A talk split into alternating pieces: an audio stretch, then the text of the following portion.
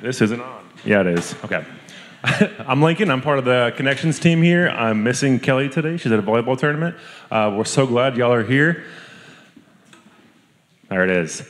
Um, so we do have lifebridge.church slash where you can go to get all of our information on upcoming events. You can do all your giving here. Uh, you can get the email and text updates and hear all of John's past sermons and devotionals as well.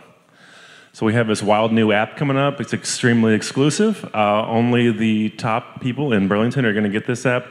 Uh, no anyone can get it. Um, so this is a new thing we've been working on. I think John developed it himself. So probably a lot of bugs, glitches in it. Who knows? Uh, but if you can, yeah, so use that barcode up there. That goes to uh, our European vacation we're going to take next year. Uh, no, it's just downloads the app. So go ahead and grab that code if you can, if you're a techie person and then that'll get you straight to the app. And here at LifeBridge, we do believe that everybody is called to give in some form or fashion. If you want to text, and again, goes to our European vacation, that phone number up there. Uh, you can give on Venmo if you're one of those kind of people. If you want to go to our website and give on that, that works as well.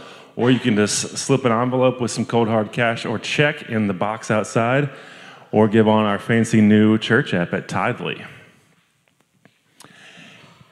So we're doing Christmas Eve services at 4 and 5 p.m. this week. Not this week. I'm all thrown off. so uh, there will be no morning services. Don't show up. It will be locked. You will be thrown out.